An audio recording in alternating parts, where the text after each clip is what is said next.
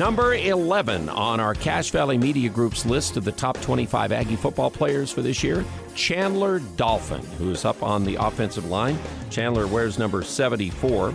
He's a graduate senior from Alta High School, where he was the student body president and a member of the honor roll. So he's a leader that the Aggies need to have up front to be a part of this offensive front. He started 11 of the 12 games he played last year at center. And in the COVID year, he played in just two games on special teams and had played just sparingly, but came on as a real big addition to the Aggie offensive front last year in the big 11 win season.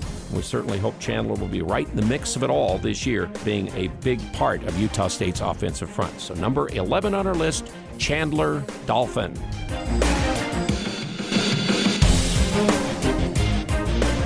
All right, Chandler Dolphin.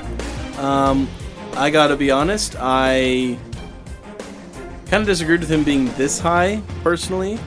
Um, I had him at number 18. Well, he's one of the key returning offensive linemen. Um, he kind of won the job last year based off of an injury. Uh, he was splitting time with, uh, see if I can get the name right. The Dimitri Aliafua? No, he was playing guard. He's he's been playing guard since 2020. Hmm. Um, it was like, that's like, I gotta find it. Somebody else. Alfred Edwards called him Pule, and that's like the second half of his first. Like Fili- Felipe Filet Pule. Alo. Again, I can't pronounce these guys' names. I'll say his last name is Alo. A L A L O.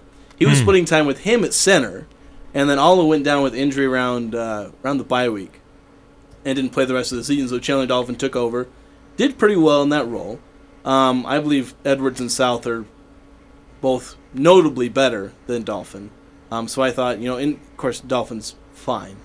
He did just he did a fine job at center, but you know that's it. That's that's kind of my take here is a little negative sounding. I don't want to sound negative, but I put him a little further down the list because I think you know our two tackles are a little bit better.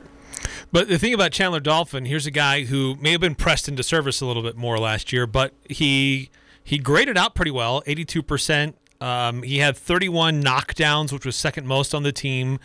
Uh, he's got 819 snaps last year, and he's just part of that group of offensive linemen coming back who has a lot of experience.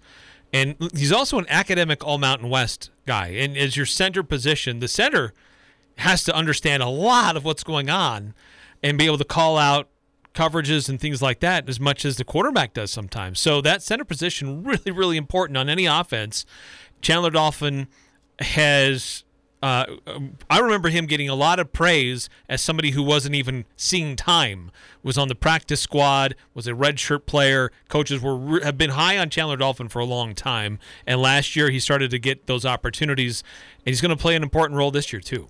Yeah, he is. Like you said, being a leader on the offensive line, that's usually the center's job. And so the fact, you know, he's a smart kid and he has experience, that's going to have value, even if he's not technically, you know, the, the top pass blocker, run blocker. He will bring value in other ways. And if he improves, obviously, we're hoping that he improves as he gets more snaps.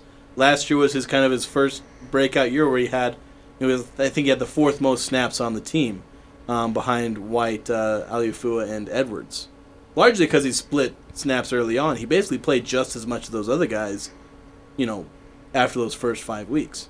So, hopefully, we'll see some good things from Dolphin this year. I think he's definitely one of the. He was one of the better offensive linemen last year. I think he was better than the two starting guards. I think he was better than White and Aliafua.